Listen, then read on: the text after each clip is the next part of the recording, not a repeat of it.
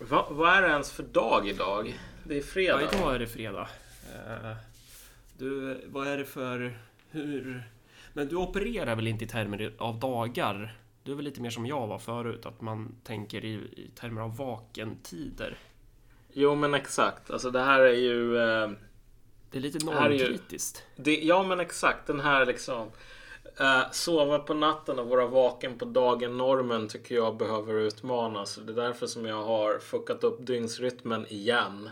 Vi skulle ju spela in podcast igår klockan 15.00 eh, Men eh, det gick inte att få tag i Malcolm Och sen runt, vad var klockan? Halv sex eller?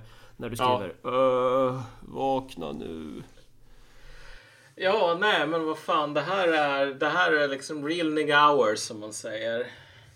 Så jag satt där och väntade på att du skulle vakna nu och satt och spelade den här nya Resident Evil 2 remaken.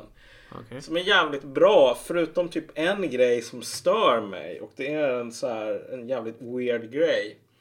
Därför att de gjorde ju om typ utseendet på båda huvudpersonerna och typ den här unga kvinnan Claire Redfield som man kan spela ser ut som SDs ehm, jag tror det är migrationspolitiska talesperson Paula Bjäller. Så här, och det är liksom det, det stör mig lite grann. Ja. Det, alltså för, för det är lite så här, bara shit, hon ser ut som Paula Bjäller. Jag kan inte släppa den tanken när jag håller på och skjuter zombies. Vilket liksom, eh, jag bytte till den andra karaktären eh, så, att, så att jag inte skulle be- behöva eh, ehm, bli distraherad så. Så så kan det gå om man är liksom lite för vaken politiskt. Ja. Men alltså vad har du hållit på med? Nej, jag har ju sovit skitdåligt så jag är väl ungefär lika trött som du är nu fast vi är av olika anledningar. Men eh, jag, i natt så låg jag och kollade lite dokumentärer om Jugoslaviens sammanbrott. Det är fan intressant. Jag, Ja, jag, jag är typ arg på mig själv att jag inte har gjort det här tidigare. Att jag inte typ... För det är ju väldigt intressant. Man borde ju... Det där borde man ju... Jag vet ju att jag inte vet så mycket om det. Eh, men jag vill ju veta mer. alltså det enda som man behöver veta det var att Tito, han var bra. Ja men det är ju typ Det är typ den versionen man får av alla juggar Alla juggar väljer Har jag, dra, jag kanske har dragit den här anekdoten förut jag, Mitt huvud är ju som en anekdot-tombola Att det är liksom så här man snurrar och snurrar på den här och så drar man ut någon jävla lapp Och så får man ut en anekdot och sen ju äldre man blir desto färre anekdoter finns kvar och så Men, men eh, eh, Juggeväljarna de, de har ju alltid en sig i mungipan som liksom den bara hänger där som om man skulle ha fäst den med någon, någon form av typ självhäftande tejp. Den bara är där hela tiden. Bara, men det ser ut som den ska lossna. Eh, och så kommer man fram och pratar om att politikerna bara skor sig. Och så säger de eh, Hur fan låter juggar? Ja, jag håller med fullständigt faktiskt. Typ så kanske. Jag håller med. Jag håller med. Det är bra. Jag håller med fullständigt faktiskt. Så kanske de låter. Jag vet inte. Men eh, det är en sak man kan säga så blir alla glada och det är ju Shivbi och Tito. Och det är ju länge leve Tito. Och sen om man ska ha en lite mer seriös approach så, så kan det ju hända att så här, någon säger bara Åh, under Tito då var allt bra. Och så säger man, ja men det var väl ändå en diktatur och, och oliktänkande sköts. Ja men du vet, det var journalister, det var så här, ja, jobbiga, jobbiga människor. Okej. Okej. Ja, ja. Under tiden var allt bra. Uh, alltså det där...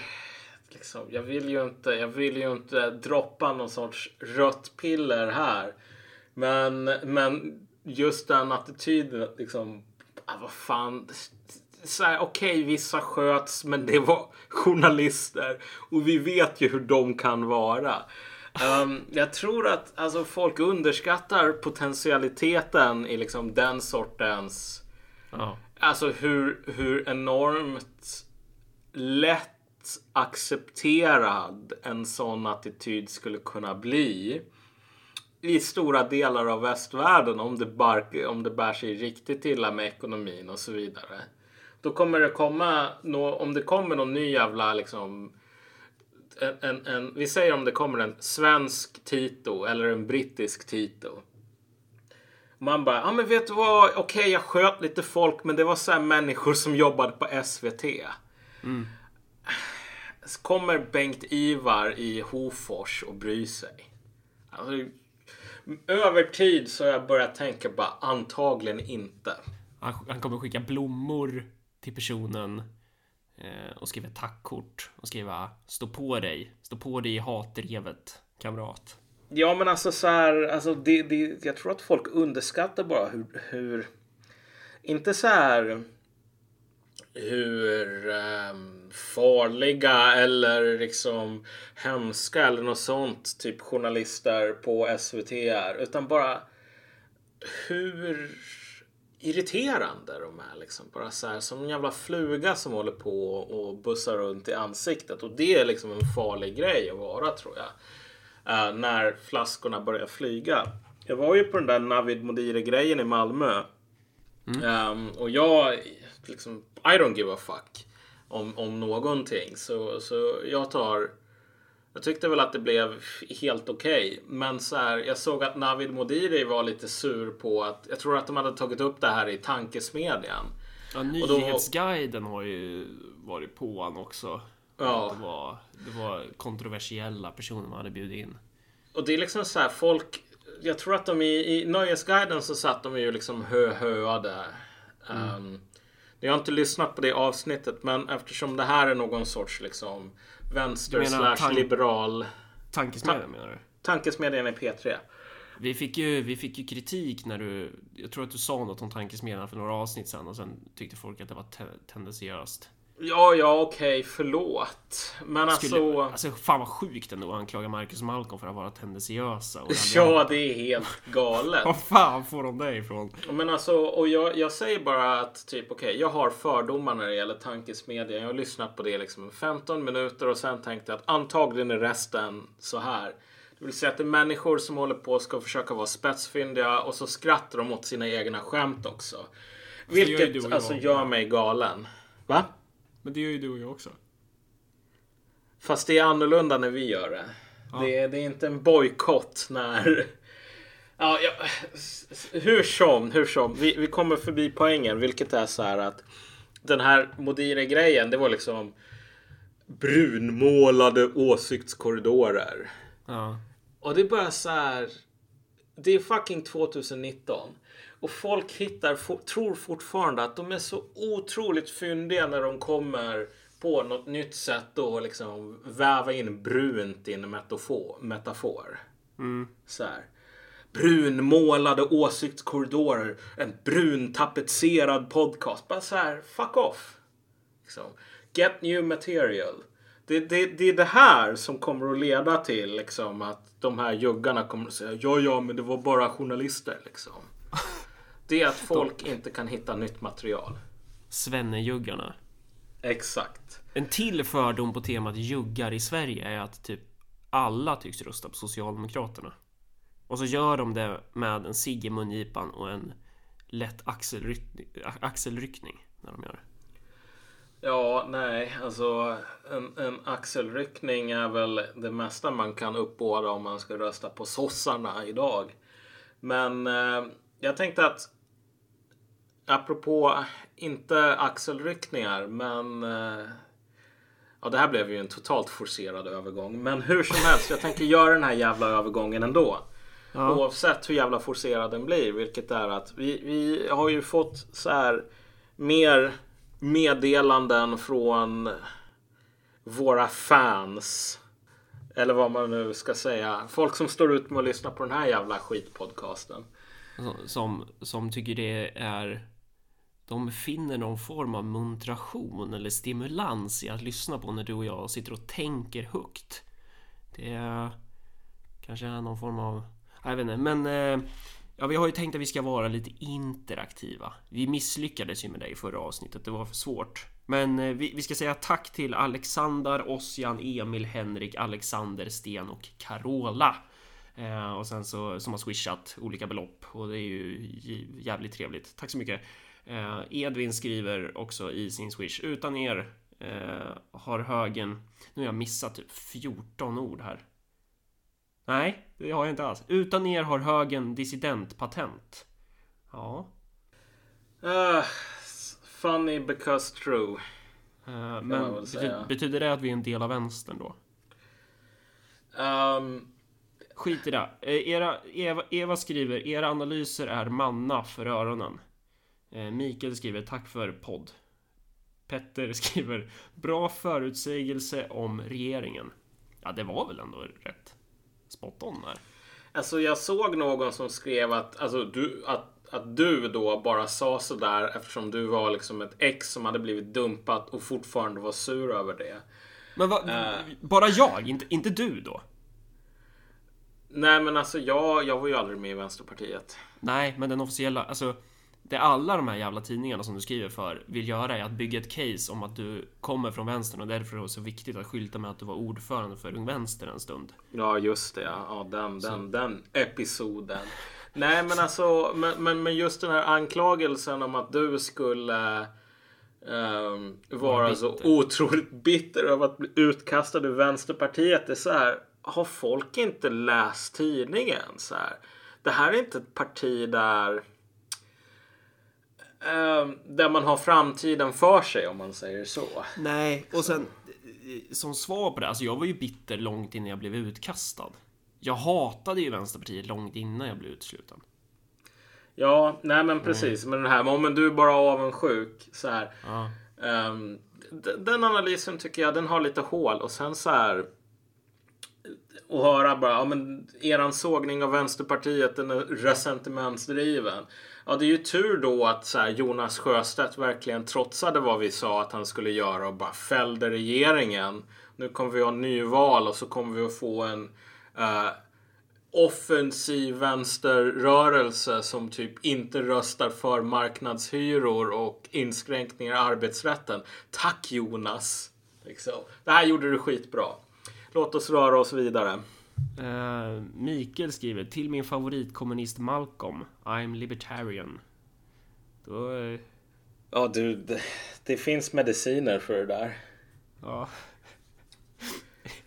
Eh, Du ska väl säga tack ändå. Stort Ja, tack. Ja, jo. Väldigt, O- väldigt tack. eh, generöst bidrag. Måste jag säga. Ehm, Men det är Per skriver From liberal konservatism with love. Ja. Och Karin skriver tack för bra podd. Jag kanske redan läste upp Karins tack för bra podd i ett annat avsnitt som jag inte har redigerat klart än. Jag måste lyssna på det här för jag är livrädd att, att, eh, att vi fibblar bort hela slutsatsen och poängen. Eh, vi satt ju i två timmar och 45 minuter. Eh, och jag- vet inte riktigt vad... Men jag ska lyssna igenom det och se om vi fick något sagt. Men vad ska vi prata om idag? Ja, alltså idag ska vi väl... Ehm, vi ska väl egentligen prata så här om... Eh, eller vi ska hålla på och spåna snarare. Liksom, tänka högt en del kring ehm, det här med gula västarna i Frankrike har ju hållit på mycket längre än vad, an, vad folk hade trott. Eh, och vi har ju gjort ett avsnitt om det redan. Men, men en intressant fråga är ju, finns det några möjligheter för något liknande att ta sig till Sverige? Och alltså, och det finns en annan dimension här. Därför att om vi nu får protester, hur kommer ordningsmakten att klara av det? Eh, och, och mitt intresse för det här väcktes väl lite grann när jag läste om det här raggarmassakern som det hette. Som är liksom en episod i svensk historia som inte jättemånga känner till idag kanske. Men väldigt kortfattat så var det ju slutet av 50-talet. Så är det någon festival där du har liksom x antal hundra raggare. Eh, som håller på och super och slåss och spelar hög musik. Så att Ja. kommunen skickar över någon sån här kommunal polis dit som får sjukt mycket stryk. Sen så kommer läs- länspolisen som får sjukt mycket stryk. Sen så typ lyfter väl länspolischefen på luren och ringer ner till så här närmaste regemente. Där någon sån här 20-årig snorunge som är dagofficer bara svarar och så får han höra. Nej, vet du vad? Vi har massor med raggare här. Vi måste ha batonger på plats. Och den här 20-åriga snorungen eller vad, hur gammal han nu var. Han skickar alltså över ett kompani tror jag det är med militärpoliser. Som kommer över till den här festivalen och bara spöar den liksom the ever loving shit ut ur de här jävla raggarna. Och det blir liksom döpt till raggarmassakern i pressen. Var det någon som dog? Nej, det tror jag inte. Nej. Det, men, men alltså det var ju... Alltså Fast de var ju inte nådiga kan man väl säga. Men vad var problemen med raggarna då? Hade de gjort något förutom att bara vara stökiga? Typ? De var väl stökiga men sen så tror jag att de spöade de första snutarna som dök upp liksom. Ja, Och efter det så blir det ju lite personligt kan man väl tänka sig. ja just det. Ehm, men, men sen så var det väl bara så att de här jävla militärpoliserna som var på någon sån här övningsgrej. ehm, de ville väl ha lite kul typ. Jag kan tänka mig om man är en viss sorts person så kan det vara ganska kul att bara spöa skiten ur raggare med liksom hundra personer som står där med liksom fjäderbatongen i hand. Men, men poängen är bara så här att det intressanta här är inte att du vet liksom raggare fick stryk på 60-talet för att det fanns raggare då. Utan det intressanta är att den här processen är omöjlig att hända idag. Vi har inte kommunalpoliser längre. Um, och alltså, vi har inte en jävla militär heller för den delen. Um, det har jag sagt det förut, men Sveriges totala väpnade styrkor idag är så här mindre än vad vi hade för att vakta Arlanda flygplats på 70-talet. Um, ehm. Är det så jävla illa? Ja, herregud, ja. Shit. Sverige hade mer än en brigad för Arlanda flygplats på Hur, hur, många 70-talet. medlem, hur många medlemmar har kommunistiska partiet?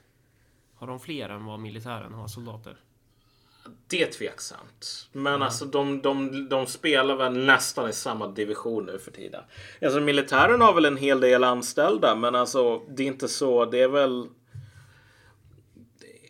en hel del officerare kan man väl tänka sig och sen en hel del liksom paper pushers. Det är inte så himla många människor som är i, i så här som du kan sätta ett jävla gevär i handen på. Nej. Utan vi har en brigad och det är ju ganska mycket mindre än 10 000 pers. Typ hälften av det ungefär. Um, and that's it. Men, men så, så att liksom, det finns inte massor med militärpoliser man kan ringa in. Definitivt inte nog för liksom, seriösa grejer. Men det intressanta här också att vad vi hade då var ju en decentraliserad process egentligen. Och det är det som jag tror är viktigt att tänka på. En Faktiskt. decentraliserad process, hur menar du då? Med våldsmonopolet? Ja, exakt. Alltså att du vet, det fanns en kommunalpolischef, det fanns en länspolischef och så kunde de ändå till, vad ska man säga, ringa in resurser, alltså seriösa resurser på eget bevåg. Fast grejen är väl den att, nu fan, det här borde man ju kanske kollat innan avsnittet, men hur, hur var polisen organiserad i Sverige då? Var det kommunala polisenheter? Var det inte så att det var en statligt, alltså att hela poliskåren var ändå under statlig kontroll typ? Eh, så Ja, var alltså. liksom- Så att det, det, var en, det var ju en central karaktär på det, men att, all vikt låg inte i toppen som det gör idag. Så, utan det var, det var en pyramid som var lite eh, jämnt fördelad i sin vikt så att säga. Ja, jo men precis. Men om du tänker dig de verksamheter som kommuner sköter. Eh, skolan till exempel. Skolan har ju massor med förordningar och just det. Ja. eh, regler för hur den får se ut och skolplan och allting sånt. Men jag menar mycket av köttet ligger ju i kommunerna. Det är kommunerna som, okej, ehm, an- är de som anställer människor, det är de som betalar löner, det är de som fixar lokaler, allting sådant. De som fixar personal till skolbespisningen, bestämmer vilken mat som ska vara där. Jag menar, nu är det ju så att kommunen har de har ju inget operativt ansvar överhuvudtaget. För De- polisen. Nej, och de tar också vad de får i termer av personal. Poängen är i alla fall att förut så fanns det poliser på en kommunal nivå Ja, ehm, i, i väldigt mycket högre utsträckning än vad det finns idag. Alltså, Dan Eliasson skulle ju här plira med sina ögon och, och säga att ja, men det finns minsann närpoliser Så till exempel kan gå runt i Vivalla och... Men, men eh, det är, eh, det är inte samma karaktär på det som, som det en gång var. Det är, Nej, men när exakt. polisen är ju något helt annat. Det är ju liksom en, någon, någon produkt av en centraliserad eh, apparat. Typ. Ja, alltså våldsmonopolet har ändrat gans- karaktär i Sverige ganska mycket. Ehm, och det här följer ju en process av centralisering för de flesta myndighetsfunktioner skulle man väl kunna säga. Men, Ja, men, men- det är ju att blodet har, precis som en, en kropp som börjar förfrusas, så dras för blodet bort från vissa kroppsdelar. Till, till de viktiga områdena i kroppen.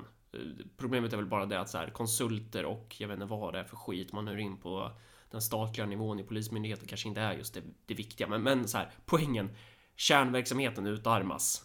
Eh, Ja. Och mer resurser allokeras till, till eh, chefer i toppskiktet, typ. Ja, Och det där exakt. är ju en trend som, som man kan se i ganska många myndigheter. Även på kommunal nivå kan du ju se hur kärnverksamheten är. Ja, men det är tråkigt att hålla på med det, så det är bättre att hyra in. I Örebro har vi något som heter Open Art som är så här eh, ja, konstutställning och nu så har man hyrt in någon jävla konsult som ska ta fram en vision för Open Art och det såvida jag inte är helt dum i huvudet så tror jag det kostar tre, 300 000 kronor för att ta fram typ en liten text som ja men typ jag skulle kunna skrivit ihop på fyllan för, för en glass i betalning. Så att eh, ja, kärnverksamheten utarmas. Ja, men exakt. Och, och saken är bara den att, kolla. Um, om vi nu tar gula västarna som exempel. Så det började ju över de här dieselskatterna. Um, och det började väl alltså på Facebook som någon sån där upprop.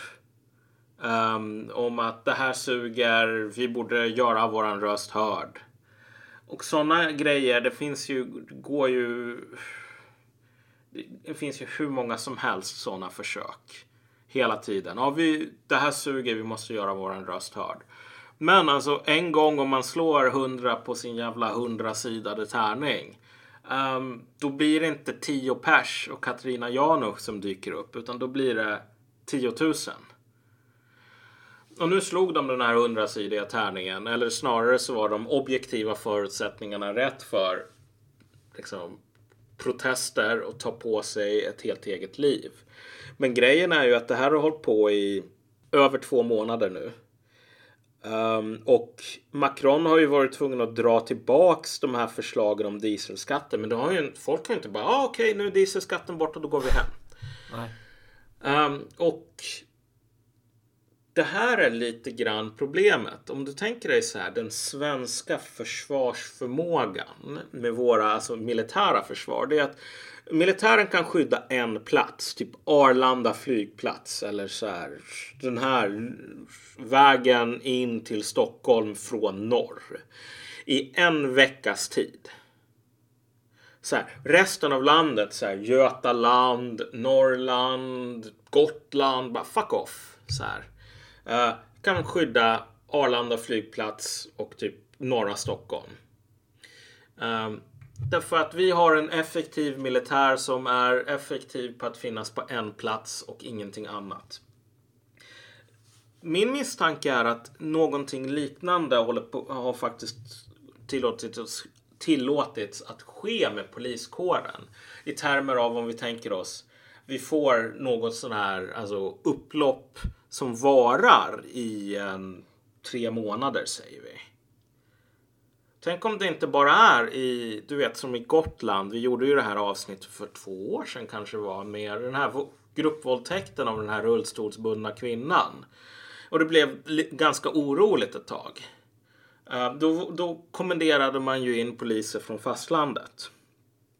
Och um, var väldigt orolig för att liksom, här kan det bli kravaller typ. Alltså, folk är jättesura. Vad ska vi göra? Vi måste ha in mer poliser. Mer poliser. Tänk om det inte bara är i Visby utan det är i Visby, det är i Sundsvall, det är i Karlstad. Det är i Stockholm, det är i Göteborg, Malmö, Uppsala, Örebro, så, eh, Borlänge. Alla på en gång. Vart ska man ta de extra poliserna ifrån? Um, så det är det första problemet. Men sen också så här att um, man kan inte ta in militärpoliser som man gjorde på 60-talet liksom, eller 50-talet. För de, typ, det finns inte nog. Um, och det är också det här att problemet är att förstärkningar måste gå genom Stockholm. Vi har en centraliserad poliskår vilket betyder att um, alla de här människorna i Göteborg, Uppsala, Ehm, alla de städerna. De kan inte lyfta på luren till sin liksom, kommunpolischef och bara ah, nu måste du få in lite extra folk. Därför att polisen ligger ju inte i deras händer överhuvudtaget. Utan de måste lyfta på luren till Stockholm allihop samtidigt och säga ja, nu måste ni allokera resurser till alla oss. Um, och det är väldigt tveksamt om, om, om, om man klarar av det, om man har den kapaciteten. Mm. Och det där är ju...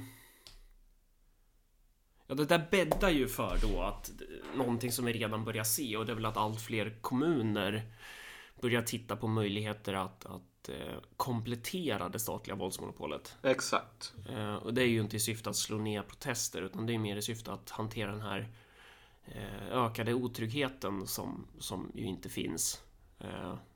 Och som folk inbillar sig existerar. Typ att våldtäkter går upp och det blir mer brott och så vidare. Sverige har ju aldrig varit tryggare än nu.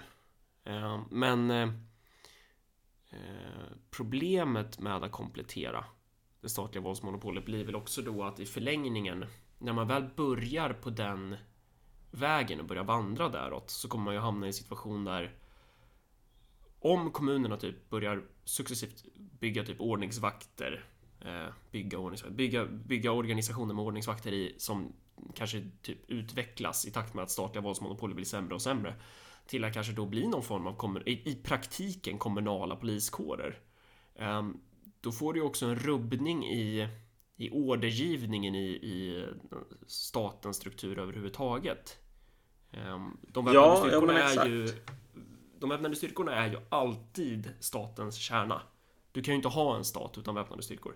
Exakt. Uh, och varför skulle typ så här, i ett läge då kommunerna väl har etablerat eh, någon form av eget våldsmonopol eller någon form av ganska starkt komplement till det statliga så finns det ju ganska få incitament för de här kommunerna att typ lyda order från Stockholm. Ja men exakt och det är så här om det är kommuner som bara hyr ordningsvakter. Eh, det ser du ju redan idag så det är ju liksom ett embryo till någonting annat möjligtvis. Men en annan sak som kan hända och som jag tror kommer att hända det är att alltså du kommer att få lite grann den här starke man-modellen. Där det behöver inte ens vara kommunanställda och det behöver inte ens vara ordningsvakter som man hyr in. Men det kan bara vara någon lokal förmåga som känner alla. Och som kan styra upp någon sån här jag vet inte, man kommer att kalla det någonting diplomatiskt. Man kommer inte kalla det en milis, men en milis är vad det kommer att vara. Um, och du vet att franska revolutionen har ju en lång historia av det där. Alltså nationalgardet var ju en, en milis i Paris som bestod av eh, folk från medelklassen. Alltså klasskaraktären skiftade lite grann men överlag så var det mest så här medelklassmänniskor. Och man ville ha det så. Eh, men nationalgardet då, när det så organiserat ehm, och tanken var återigen så här att vi ska ha rediga medelklassmänniskor för att då blir det inte massor med, ehm, du vet, de kommer inte att göra någon jävla revolution och konfiskera de rikas egendom utan de kommer bara hålla ordningen mot brottslingar och sånt. Um, och det gjorde de, men problemet är bara att i de situationer där man var tvungen att kalla in nationalga nationalgardet på grund av att så här, våldsamt upplopp 1930 så det som hände när man gjorde det då. Det var att de samlade sig. Men de vägrade att lyda order från kungen. De sa så här, vi kommer att samla oss. 1830, sorry. Ja. 1830. De, de vägrade att lyda order från kungen och så sa de vi kommer, att hålla, vi kommer att hålla det lugnt. Vi kommer att förhindra brottslighet och våld. Men om ni ger oss en order att skjuta på demonstranter.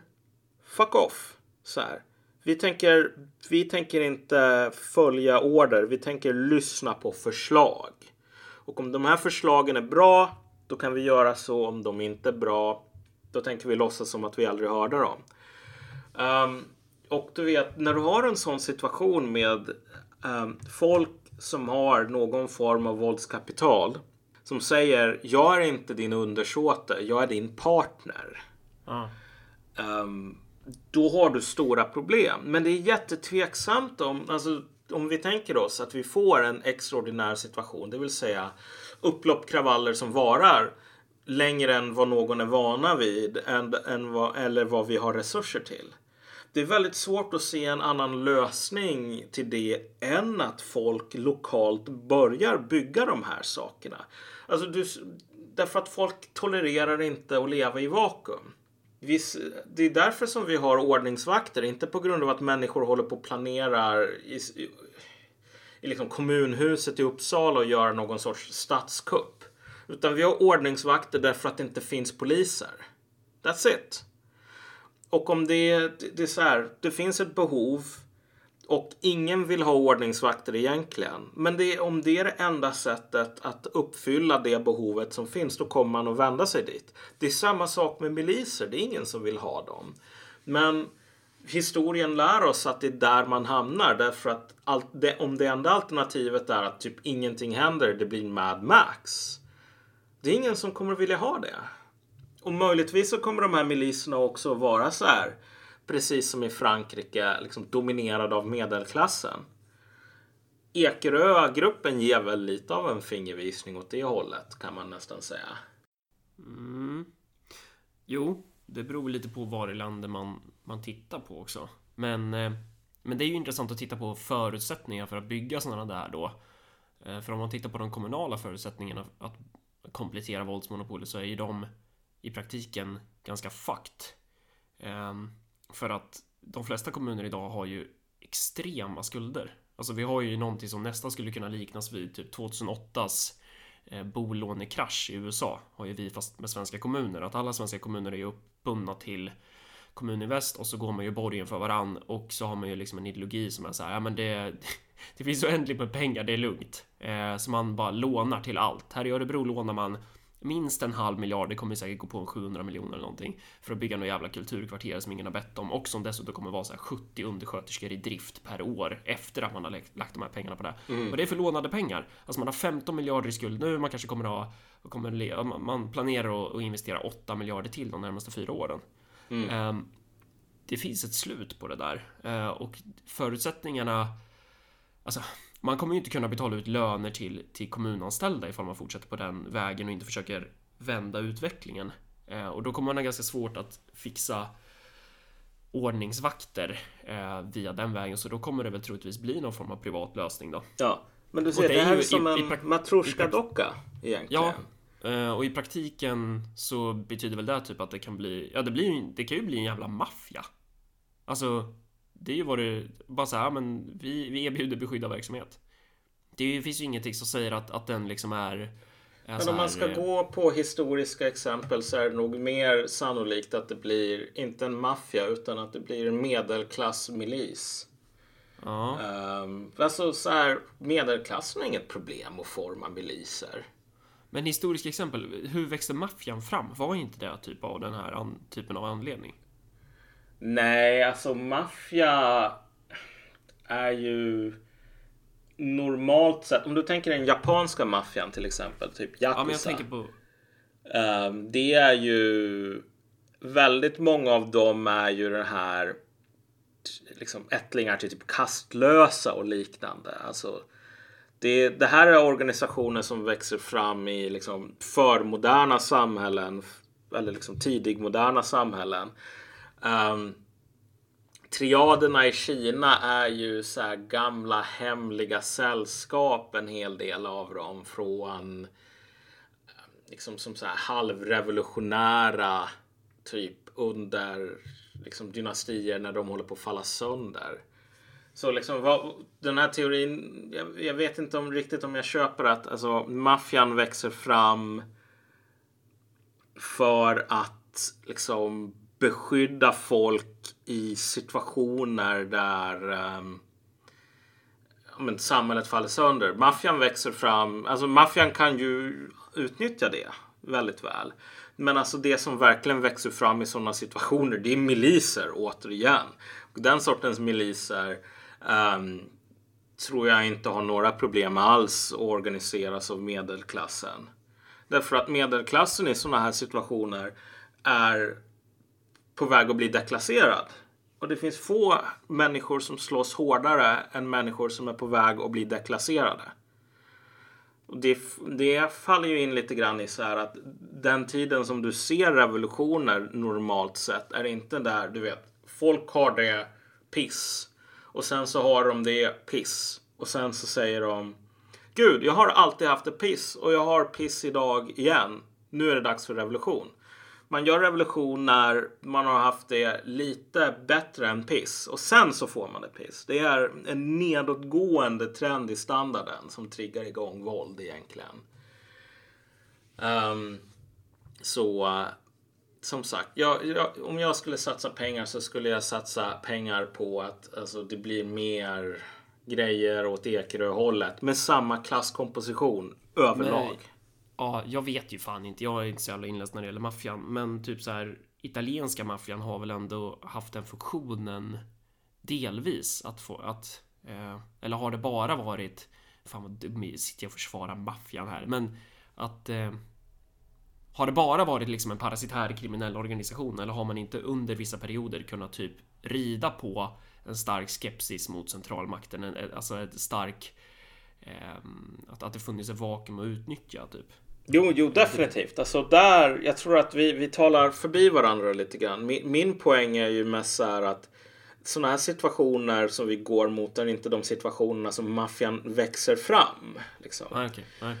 um, men det är alltså maffian däremot och liksom liknande organisationer erbjuder ju liknande liksom service på ett plan som andra innehavare av våldsmonopol måste göra.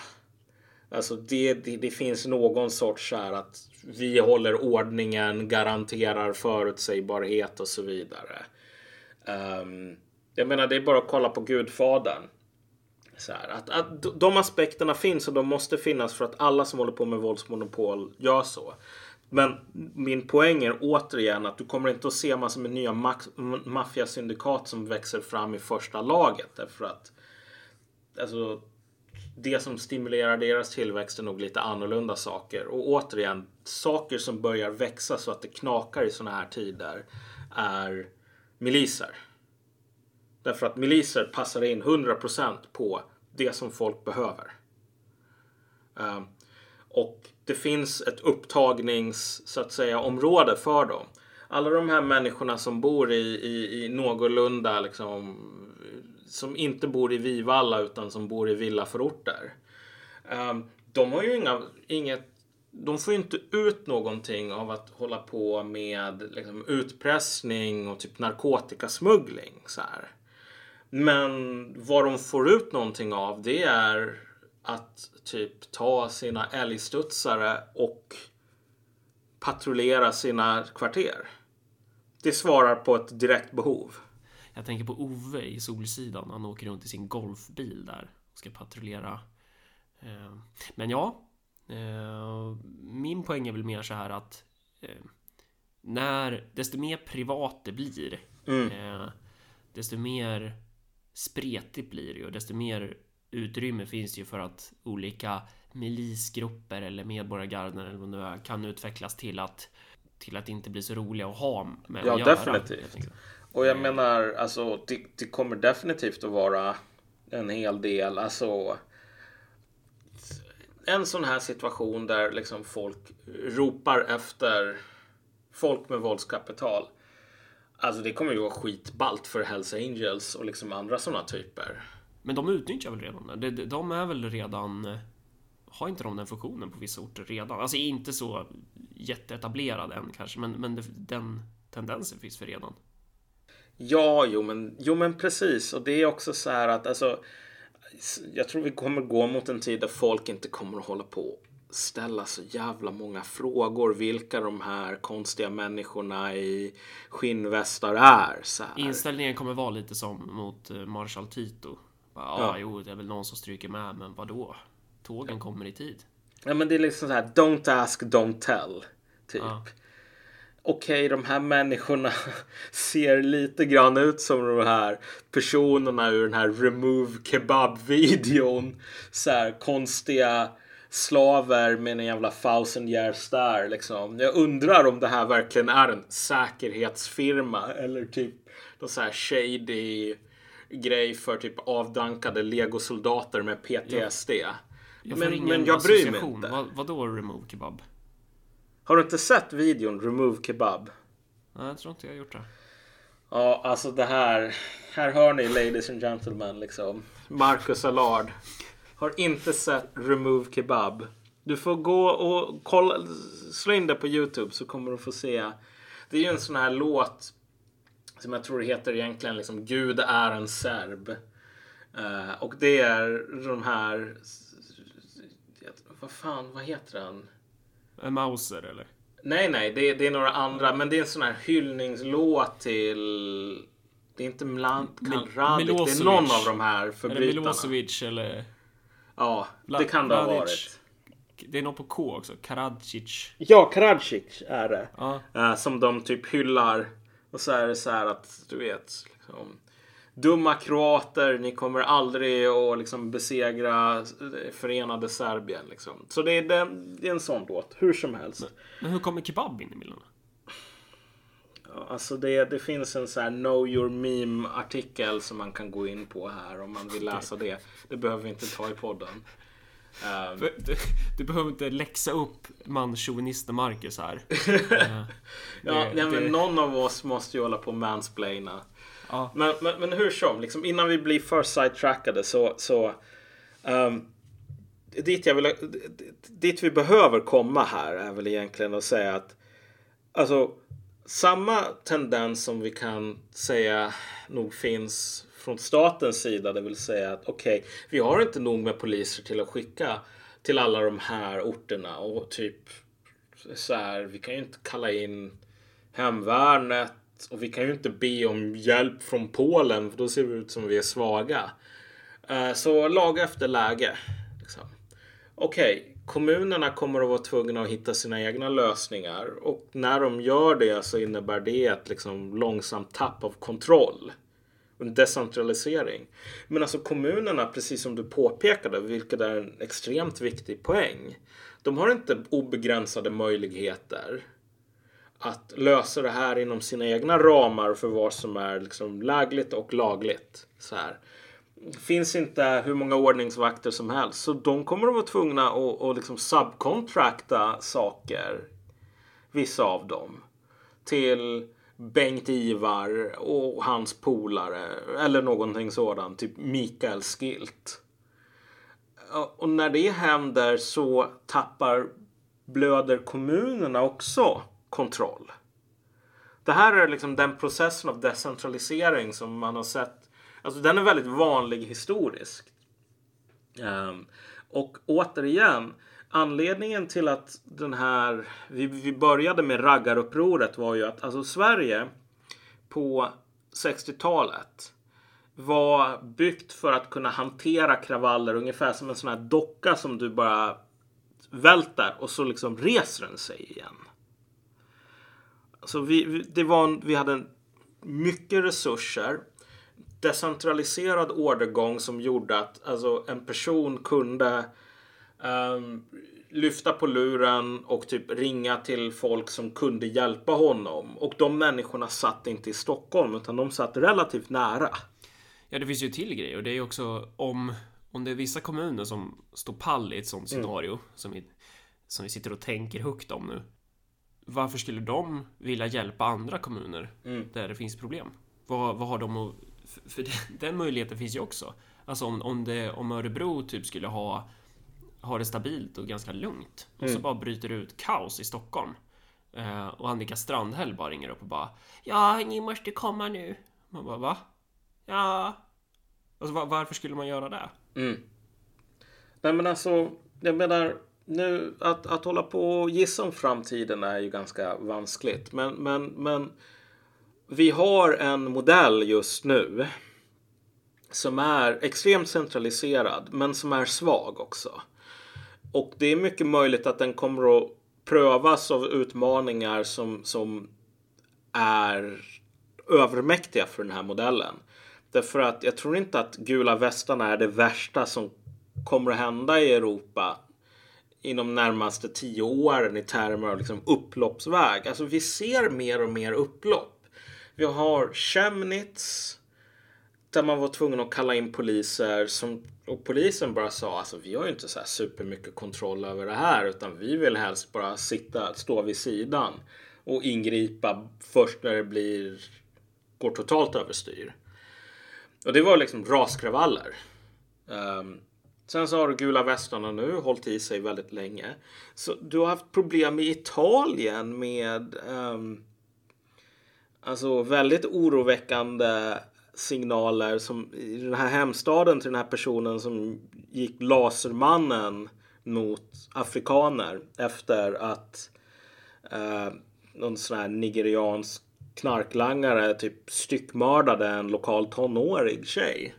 Mm. Så sa ju typ, alltså när de skulle ha den här antirasistiska demonstrationen som typ vänstern älskar. De var ju tvungna att bussa in folk från resten av landet för att ingen som bodde i staden var med på grejen. Utan de tyckte att den här personen, äh, fan bra jobbat. Så vi har mer och mer sånt och det kommer nog att bli värre. Och om våran modell prövas av det så tror jag att den kommer att gå i tur. Den kommer att gå i tur därför att det kommer inte att finnas nog med bandbredd i Stockholm för att de ska kunna inhämta information med hur, hur illa är det egentligen i Örebro? Hur illa är det egentligen i Visby? Hur illa är det egentligen i Uppsala? Och liksom fördela resurser på ett rationellt sätt utifrån det. Plus att om du nu ska, om du bor uppe i Norrland och du ska ringa Stockholm och bara hej, vi behöver poliser. Uh, problemet med en centraliserad struktur är också att stockholmarna behöver inte tänka och prioritera på samma sätt som norrlänningar. Om du ska ringa en annan norrlänning och säga hej, jag behöver poliser den här personen kommer antagligen inte att bara säga ja men vet du vad, kommer sossarna i Stockholm att vinna nästa val? Det där är den sortens fråga som du måste besvara på innan jag kan skicka poliser till dig. Men sossarna i Stockholm kommer att ställa den frågan därför att de är sossar i Stockholm och bryr sig om sig själva extremt mycket mer än en jävla liksom borgmästare uppe i Norrland.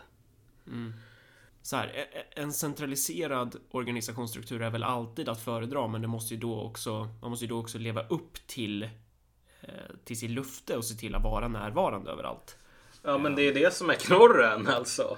Ja. Ju mer man centraliserar, desto svårare blir det många gånger. Ja, ja, absolut. Ja, fan, behöver hitta ett annat ord, men typ en, en pyramid som är fylld. Inte en pyramid som, som bara har innehåll i toppen. Mm.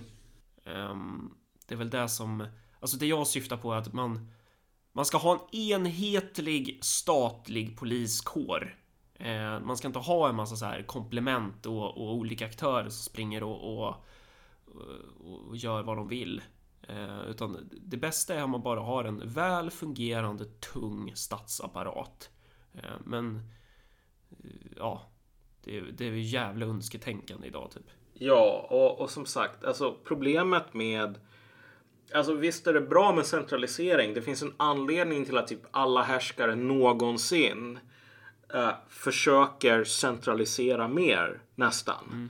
Men, men problemet är bara så här att om du är lite för bra på det. Då sätter du för mycket makt i den här toppen av pyramiden som gör att alltså bandbredden ner till botten är för låg för att du ska kunna reagera på problem. Jo men precis, det är därför man behöver ha den att det måste finnas en närvaro, det måste vara en pyramid. Det måste ju gå nerifrån och upp och uppifrån och ner. Det måste finnas någon kommunikation däremellan. Det måste ju vara, man måste ju operera som en kropp. Att fatta att så här, ja, men det blir inget bra om vi tappar benen. Mm. Det blir dåligt då. Um, men blir, problemet blir ju när de här kroppsdelarna vill gå åt lite olika håll. Mm. Ja men precis.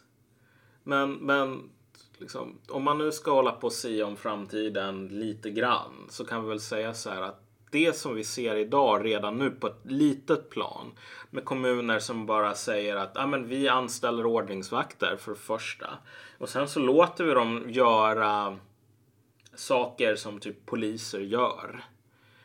Det gör man ju i liten utsträckning. Alltså egentligen ska man inte använda ordningsvakter på det sättet som Uppsala gör till exempel. Utan det ska bara vara så här extremt begränsat. Men nu börjar man tolka det här vidare och vidare för att man måste. Det där kommer att fortsätta. Ordningsvakter är ju de som skulle kunna hantera det som typ man tänker att närpolisen ska hantera nu. Det här som är så jävla omhuldat att man ska gå runt och prata med ungdomar och vara så här jag vet inte, någon extra fars eller vad det nu kan vara. Eh, och klara, alltså hålla ordning på stan typ. Mm. Eh, så kan ju polisen fokusera på att punktmarkera kriminella element. Men mm. Eh, där, ja, så ser det ju inte riktigt ut nu. Ja, nej men exakt. Och jag vet inte hur, hur mycket de skulle hjälpa vid kravaller heller. Nej. Det, det ingår inte i arbetsbeskrivningen. Nej. Um, och, problem, och saken med ordningsvakter är ju att det här är ett riktigt jobb. Det här är inte um, Bert Karlsson som säger ge mig 10 miljoner så fixar jag liksom någon Uh, uh, uh, Ordningsvaktstyrka. Ja, här nere i Skara. Alltså. Om man betalar Bert Karlsson tillräckligt mycket pengar så kan han nog, jag vet inte vad, hitta några sådana här konstiga polska liksom, legosoldater eller någonting som inte ställer några frågor. Men alltså, men ordningsvakter kommer att göra det. Som kommunen anställer. De kommer att säga det här ingår inte i mitt jobb. Um, sorry. Vilket också är någonting som kan driva en och förlita sig på mer irreguljära styrkor om vi säger så. Men på samma sätt som eh, som kommuner har möjlighet att, att säga nej till Stockholm eller så, alltså, möjlighet att säga nej till andra som inte är kommunen eller att miliser har möjlighet att säga nej till andra som inte är ens uppdragsgivare så kan man ju leka med tanken vad den här plusmenyn eh, svensk migrationspolitik kommer innebära i det här sammanhanget. För att nu, nu fortsätter man ju att eh, ta in väldigt många människor som vi ju inte har ett fungerande system för att assimilera eller ta hand om. Eh, liksom, hur, hur, skulle det bli i en situation då våldsmonopolet krackelerar ännu mer och man, man får den här typen av eh, komplement då? Kommer mm. man när liksom eh, personer i ett förortsområde kommer och säger hej, ja, vi behöver också skydd. Och sen, ja men Ja, men varför går ni runt i niqab och vill ha sharia? Det vill ju inte vi. Mm. Nej, men det är våra mänskliga rättighet. Beskydda oss. Alltså, mm. det, det, är ju så här, när man, när man... Den här typen av enklavsamhälle och den här typen av segregering som man har skapat är ju inte direkt så gynnsamma förhållanden om man smäller ihop det med det krackelerande våldsmonopolet. Utan då kommer det snarare bli så här. Ja, men ni är inte oss och, ni, och vi är inte ni. Uh, nu är det en tävlan om de kvarvarande resurserna typ. Ja, ja men exakt. Alltså det är så här. Det är svårt egentligen att, att med, med så medveten insats designa ett samhälle bättre bäddat för etniska konflikter. Alltså om du, om du går in för att verkligen göra det så är det ändå svårt att lyckas bättre än vad Sverige har gjort av ren och skär klantighet och inkompetens. Ja, och grejen är de här problemen skulle vi ha haft även om man inte, alltså förr eller senare så, så, eh, så hade vi ju haft problem även om vi inte hade fört den här migrationspolitiken. Men den här migrationspolitiken har ju spett på det så inåt helvete. Ja. ja det, det är ju verkligen så här bara. Ja, jag vill ha, jag vill ha problem och så vill jag ha en extra, extra, extra stor plusmeny på det. Ja, men exakt. Men alltså, du vet. Det, det på ett plan. Du kollade ju på dokumentärer om um, ja, Jugoslavien. Jag menar samma sak där. Du har en nationell enhet som håller på och på grund av centrifugala krafter väldigt många ekonomiska sådana. Alltså, ja, Jugoslaviens ekonomi var ju ett basket case efter Titos död och egentligen innan också. Um, en, Om det är någon som har böcker på det här temat, alltså inte bara den här typen av värdelös analys som bara så här, "Äh, du, du, etniska, de var olika etniska grupper och så börjar de bråka, utan så här böcker på temat som går lite mer djupgående kring Ju- Jugoslaviens sammanbrott, så, så tipsa gärna oss då. Eh, för det vill man ju se. Förlåt, jag avbröt dig. Ja, nej men alltså du, Jugoslavien hade ju olika etniciteter som i under, liksom, under Tito och i liksom fredstid kunde eh, tolerera varandra ganska väl. Eh, sen så, eh, men det fanns skillnader där geografiskt, ekonomiskt etc. Sen ekonomi som är ett jävla basket case. Sverige har den här ekonomiska biten down pat och Alltså folk kommer ju sämre överens i Sverige idag om du tänker dig i termer av segregation och liknande. Än vad man gjorde i Jugoslavien under Tito. Långt mycket sämre. Ehm, och, och som sagt ekonomin bäddar för en riktig jävla uh, hård landning här. Så på Och ett, det är också, eh, i Sverige har man verkligen valt att skapa den situationen. ja, Man har, så här, man har valt att ta in, alltså vi, vi har ju haft väldigt homogent land. Ja, Nej, men så på ett plan, jag tycker att alltså, såna här grejer känns så otroligt. ehm, det, det, det, det är folk som bara, ja, men kan det här innebära att liksom, det blir etniska konflikter? Att vi, vi har alla de sakerna som leder till etniska konflikter historiskt i Sverige idag och vi går mot en ekonomisk kris. Kan det hända? Så här, den sortens fråga börjar bli så himla ointressant. Folk fortsätter att ställa den. Och jag bara, mitt svar nu är det bara nej, det som kommer att hända det är typ molnen delar på sig och sen kommer en regnbåge ner och så kommer My Little Ponies. Det är det som kommer att hända i Sverige när det blir ekonomisk kris.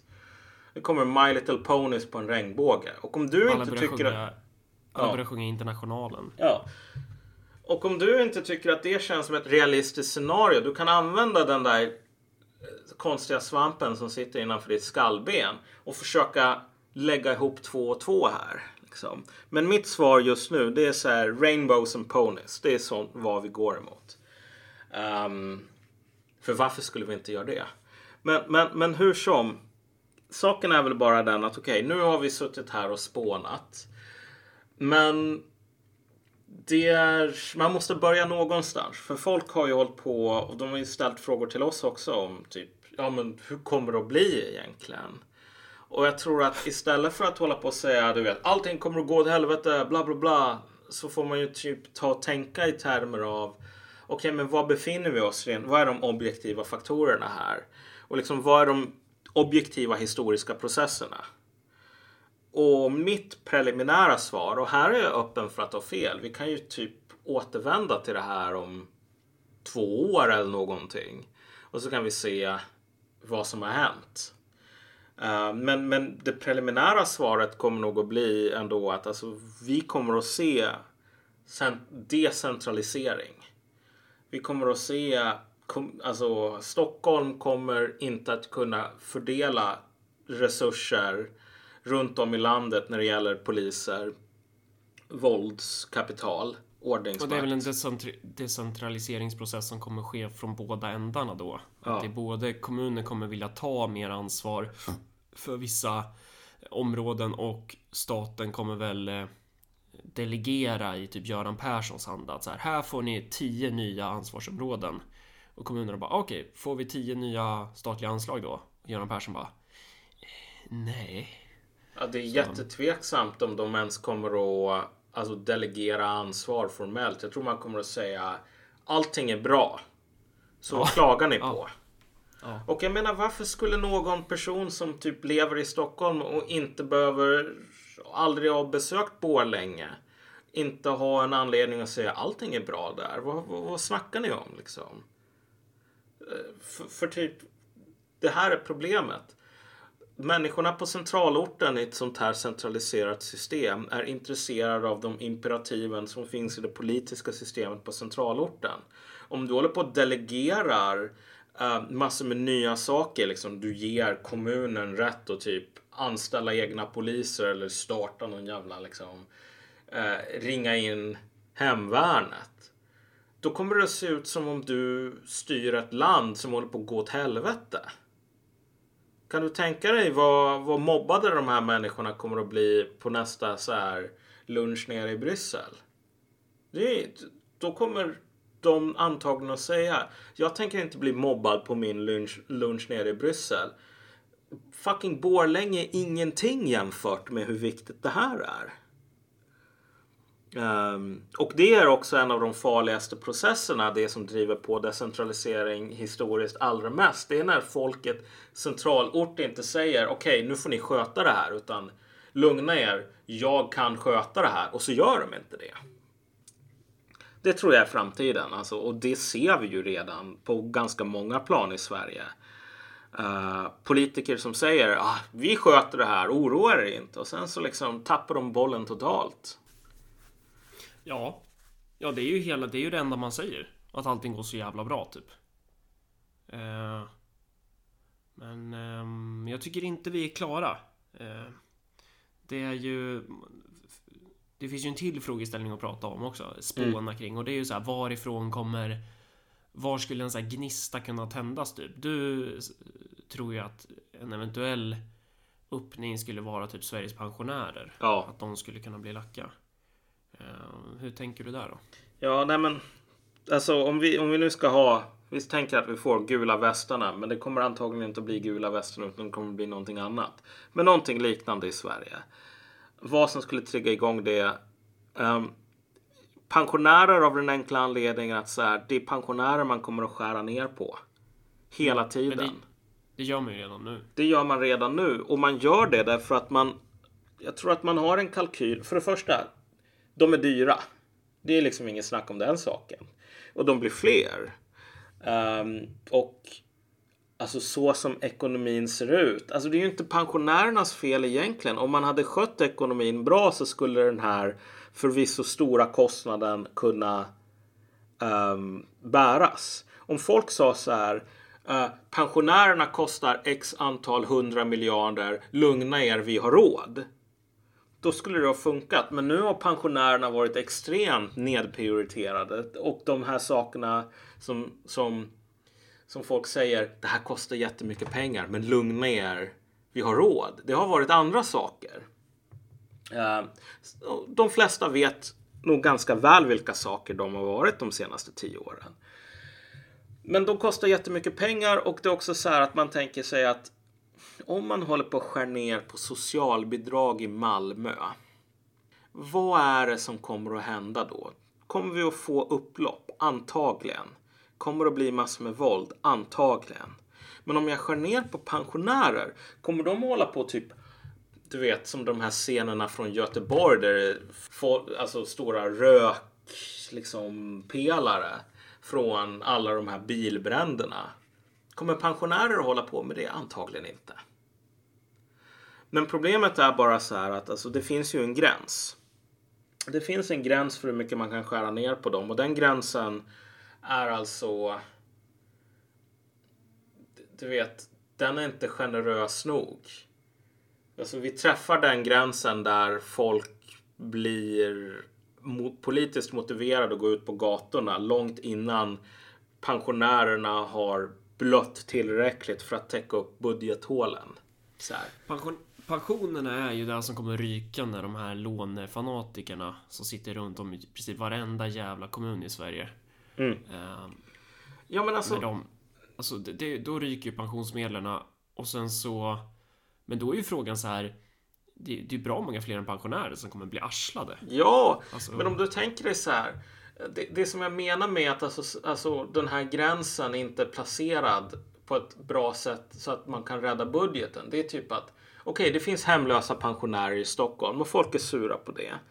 Men alltså, kan du tänka dig en situation där du har så här enorma tältläger? Liksom, du vet så här romska tiggarläger fast mitt i stan och så är det svenska pensionärer som har betalt skatt hela livet. Mm. Um, du vet, om du hade det.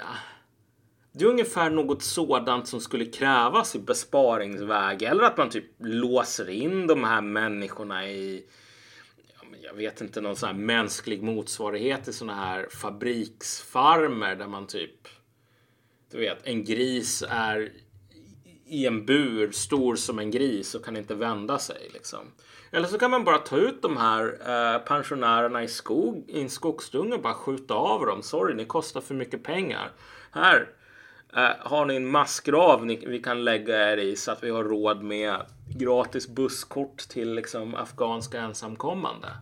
Alltså, jag är lite raljant här, men, men du vet den sortens enorma besparingar som skulle krävas i en riktigt allvarlig situation när pensionärerna blir fler och fler är extremt inhumana.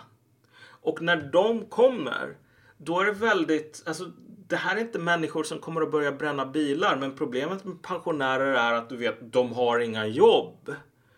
Så att de har ganska mycket tid att hålla på med, jag vet inte vad, starta Facebook-uppror.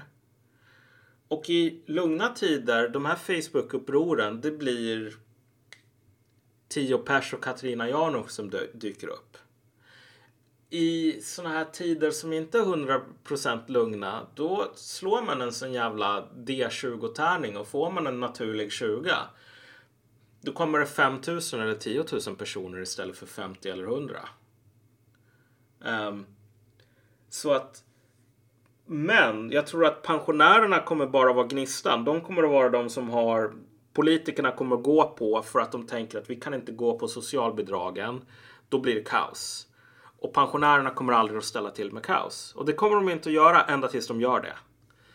Uh, och när de väl gör det, då tror jag att det kommer att bli precis som den här jävla dieselskatten i Frankrike. Att så här, man säger nej, vet du vad, det här är bra. Sen sex veckor senare säger man förlåt, förlåt, kan ni inte gå hem nu? Vi tar bort mm. den. Och så går folk inte hem.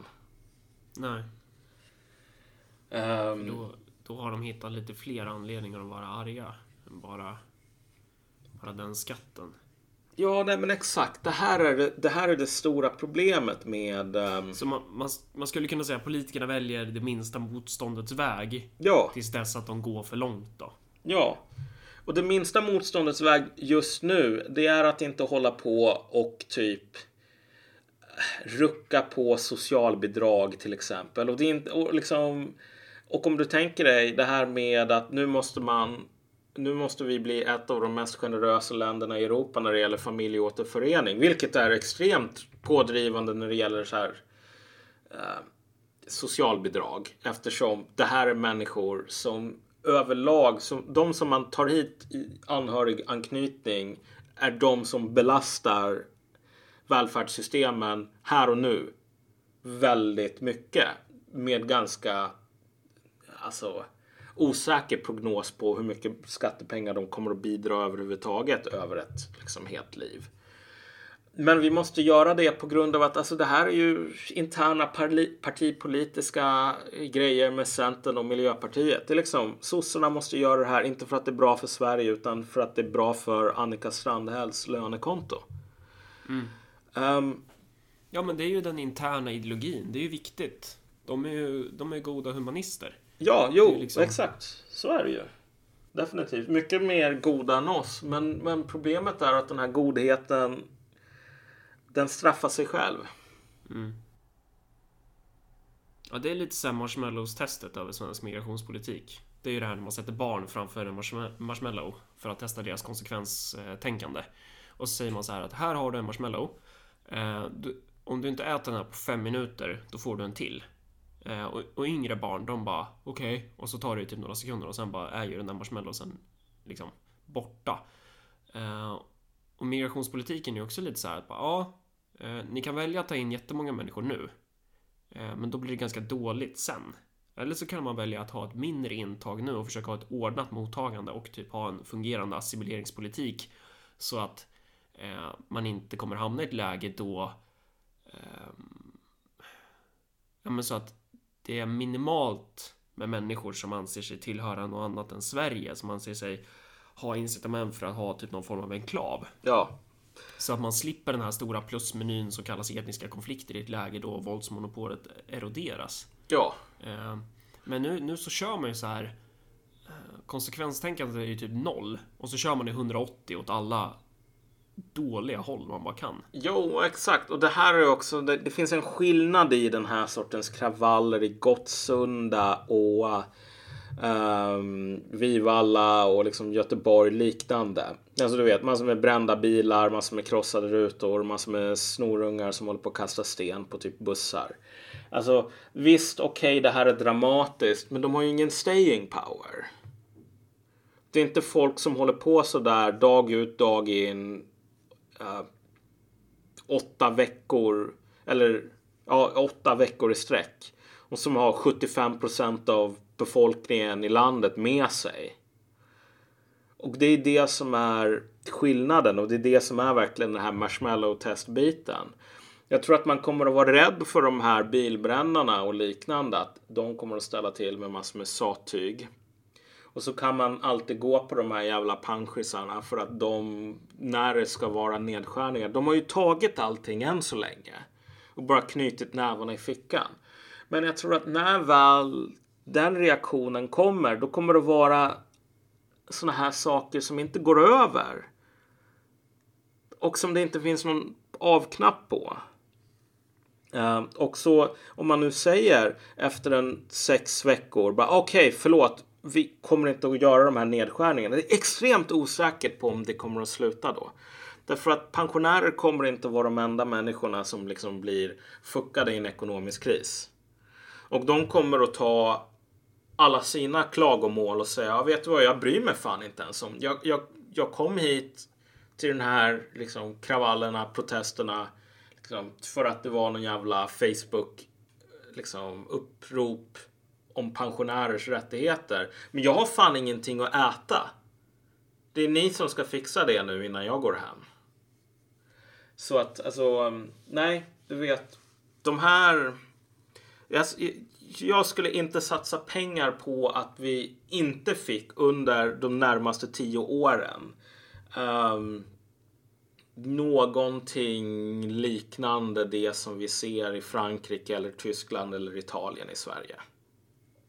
Jag tror förutsättningarna är väldigt bra och som sagt det är då som vi ser hur den här centraliserade polis och liksom våldsmonopolet kommer att klara sig. Och min gissning är man kommer att göra som väldigt, väldigt många andra har varit tvungna att göra på 1900-talet, på 1800-talet, på 1700-talet också.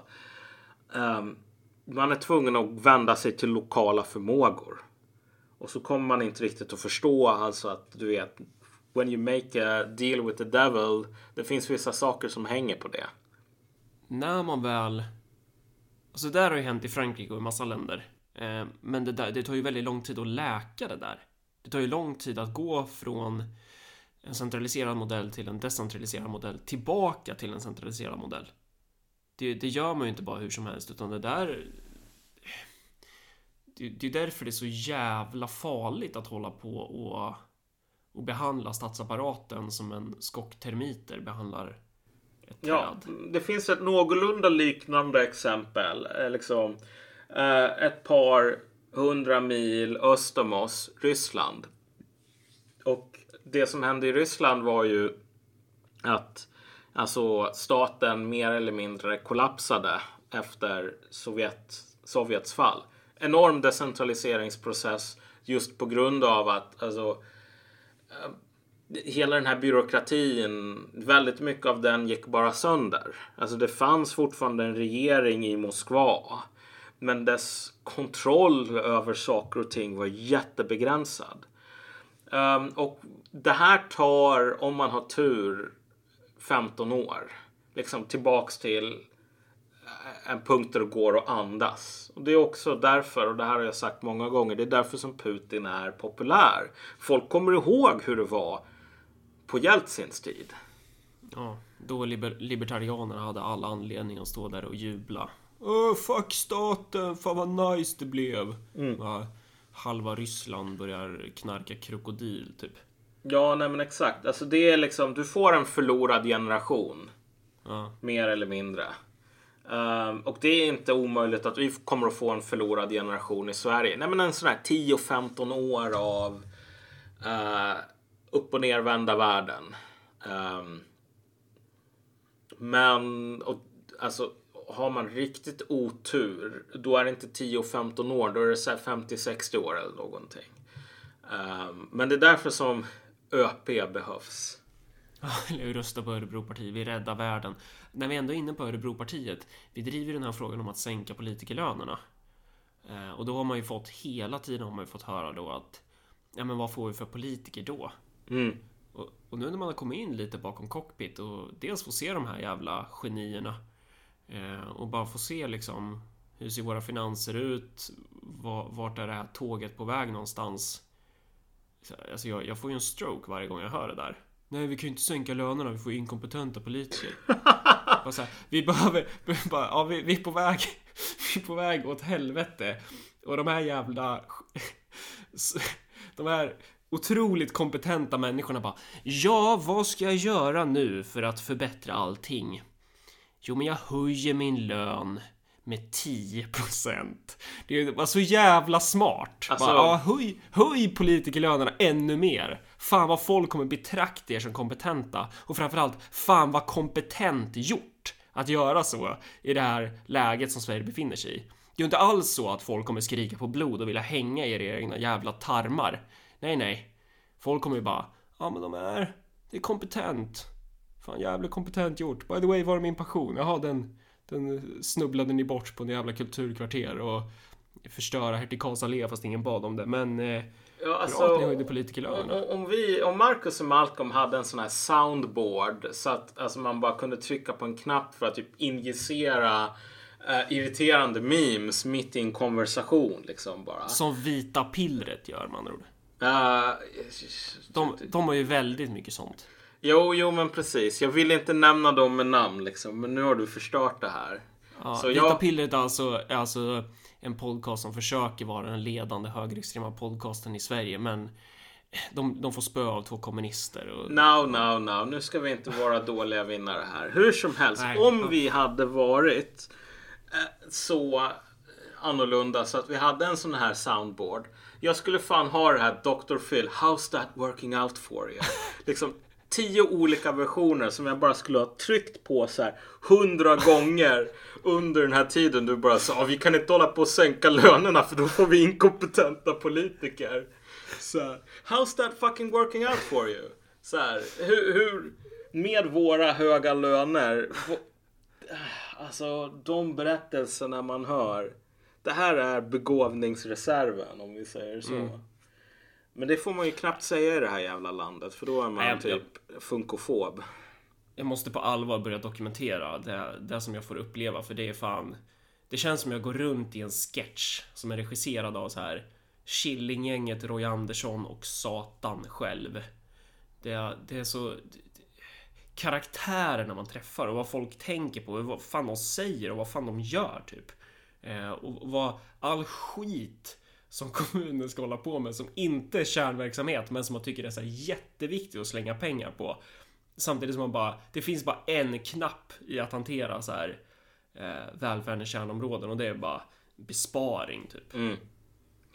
Eh, och, nej, det är... Nej, alltså vi, vi, vi går mot spännande tider kan vi väl säga. Ehm, men, men det är ju inte bara att höja lönerna alltså, som man kan. Man kan ju så här avskaffa värnskatten också, för det är ju så jävla smart. Man kan ju göra den typen av, av reformer också som, som är vettig. Och i det här så tänker jag på alla de här så kallade dissidenterna då, som likt ett gäng jävla snottlings står och drar i, i det här sjukt instabila bygget. Och bara, för att de, de tycker typ så här att det är häftigt att man inte ska ha en fungerande stat. Man ska ha, vi ska inte ha någon skatt. Det ska vara frihet. Alltså de är ju... ja, alltså snottlings. Snottlings är en bra, en bra liknelse här. För det är ju typ de som dör först när någon sån här jävla nobb får för sig bara, vi måste ha en kanon på vårt rymdskepp. Som ska skjuta ut snottlings med typ en bomb fastlimmad på dem. In i liksom andra skepp. Alltså det, det, det är det som händer med sådana människor i sådana här eh, tider av liksom total anarki. Att människor som faktiskt inte är typ glasögonormar bara, vet du vad? Jag ser att du är en libertarian som älskar frihet. Nu tänker jag se, spänna fast dig i en jävla missil och typ skjuta in dig i, i något fönster bara för att det är kul. Och så här. Om du inte gillar det, ring polisen. Förutom de, de som inte vet vad snottlings är så är de här de mest eländiga minsta vättarna eller så här go, mini-goblins Ja. i, i Warhammer. Men de är så här skitsmå, asirriterande att måla. Eh, de... Eh, varför, varför har man... För det händer ju ibland med de här greenskins, alltså orcher och goblins, när de, när de ska ladda sina katapulter typ. Nu, nu Ja. pratar ju du typ så här Warhammer 40K, gör du inte det? Ja, Eh, jag ja pratar men, ju då, fantasyversion. ja, men Fantasy Battle, det finns snottlings i Ja, men då, båda. då, sit, då sitter de väl i katapulten? Ja, Och så skjuter... Ja, var, varför skjuter man snottlings? Gör det ens ont att få en snottling i skallen? alltså det, man gör det för att man hatar snottlings och för att det är kul. Alltså snottlings är ju under goblins till och med. Därför att så här, goblins, de har ju typ katapulter som de typ självmant blir... ehm, då har de på sig någon sån här flygardräkt och så har de massor med bomber fastspända och så liksom ska de flyga in i den här formationen. Snottlings, det ger man inte sånt utan man bara sätter dem i katapulten och så skjuter man iväg dem så de får dö. De får inte ens ha kul medan de gör det liksom. Det är så dåliga liber- de är. Om libertarianer är snottlings, är, är typ Annie Lööf en goblin då? Och typ Stefan Löfven en korkad ors? Är Alltså, det liksom den... Alltså, Annie Lööf är inte en goblin. Hon är definitivt en night goblin. Alltså lika fanatisk. Jävlar! Tänk dig Annie Lööf i en sån sån här svart, eh, kuk, fan de ser ju ut som Ku Klux Klan. Eh, Ja. ja men ty- typ, hon skulle ju verkligen passa i en sån. Måla Annie Lööf grön och klä på henne en sån här svart huva. Ja, och sen jo, ge henne en sån här enorm eh, sån här, eh, vad fan heter det? Strids, inte morgonstjärna, sån här stridsgissel, sån här kula med en kedja. Då kan hon gå runt och bara väsa alliansen. Vilken jävla night goblin hon är alltså. Ja, jo, det, ja, som sagt. Ja, det, det, det, är därför som, det är därför som du behöver mig, Marcus. Utan mig så skulle alla dessa liksom, associationer till rätt Warhammer liksom, enhet bara flyga förbi. Som vi ändå gick igenom lite grann i det här avsnittet eller spånade kring, tänkte högt kring. Um, man kan se de här processerna i miniformat redan nu. Um, på det här liksom decentraliseringen, sönderfall kanske. Ehm, och Jag visst, ska ju också säga att, att, att vi kan ju ha fel. Det vi ju kan ha fel. Men För det är, man, man, det är viktigt att understryka att det ni lyssnar på, det är ju jag och Malcolm som sitter och typ tänker högt och, och ibland släpper vi avsnitt och så kommer ju folk in, typ så här akademiker kommer in och bara Men det här, vad har ni använt för metod för att komma fram till den här slutsatsen? Typ som att vi skulle sitta och göra en C-uppsats eller mer för varje avsnitt. Typ. Så är det ju inte. Vi sitter ju och drar... Ja, det är välkomna in i våra huvuden. ja, Det är ju så det är. Men, men samtidigt är det också så här att en, en, en vis man sa till mig eh, att, eller inte till mig, men han skrev det och jag läste det. Ehm, att, alltså det, om man ska förutspå framtiden, det finns ett knep som gäller. Eh, och gör man inte det, då är man lost. Men gör man det här knepet, då kanske man har rätt 6 av 10 gånger, vilket är jävligt bra. Um, och det, det knepet är väldigt enkelt. Det är att kolla runt omkring sig och så ser man på saker som håller på att hända. Um, och sen så säger man de här sakerna som håller på att hända, de kommer att fortsätta att hända.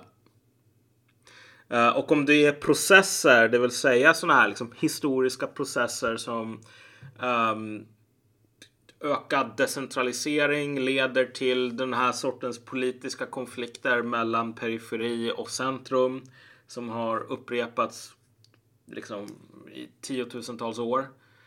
Eh, eller tusentals år i alla fall. Då är det bara, okej, den saken har hänt eh, i tusentals år, den kommer hända i, igen. Så här. Troligtvis. Ja, du, du har inte alltid rätt då, men du har rätt med oftare än du har fel. Vilket är det bästa man kan hoppas på. Om man nu ska tala om framtiden överhuvudtaget. Så att, alltså, vi, vi försöker vara lite grann som huset ehm, när man spelar Blackjack. Då behöver man inte vara kompetent för att man har liksom övertaget på sin sida.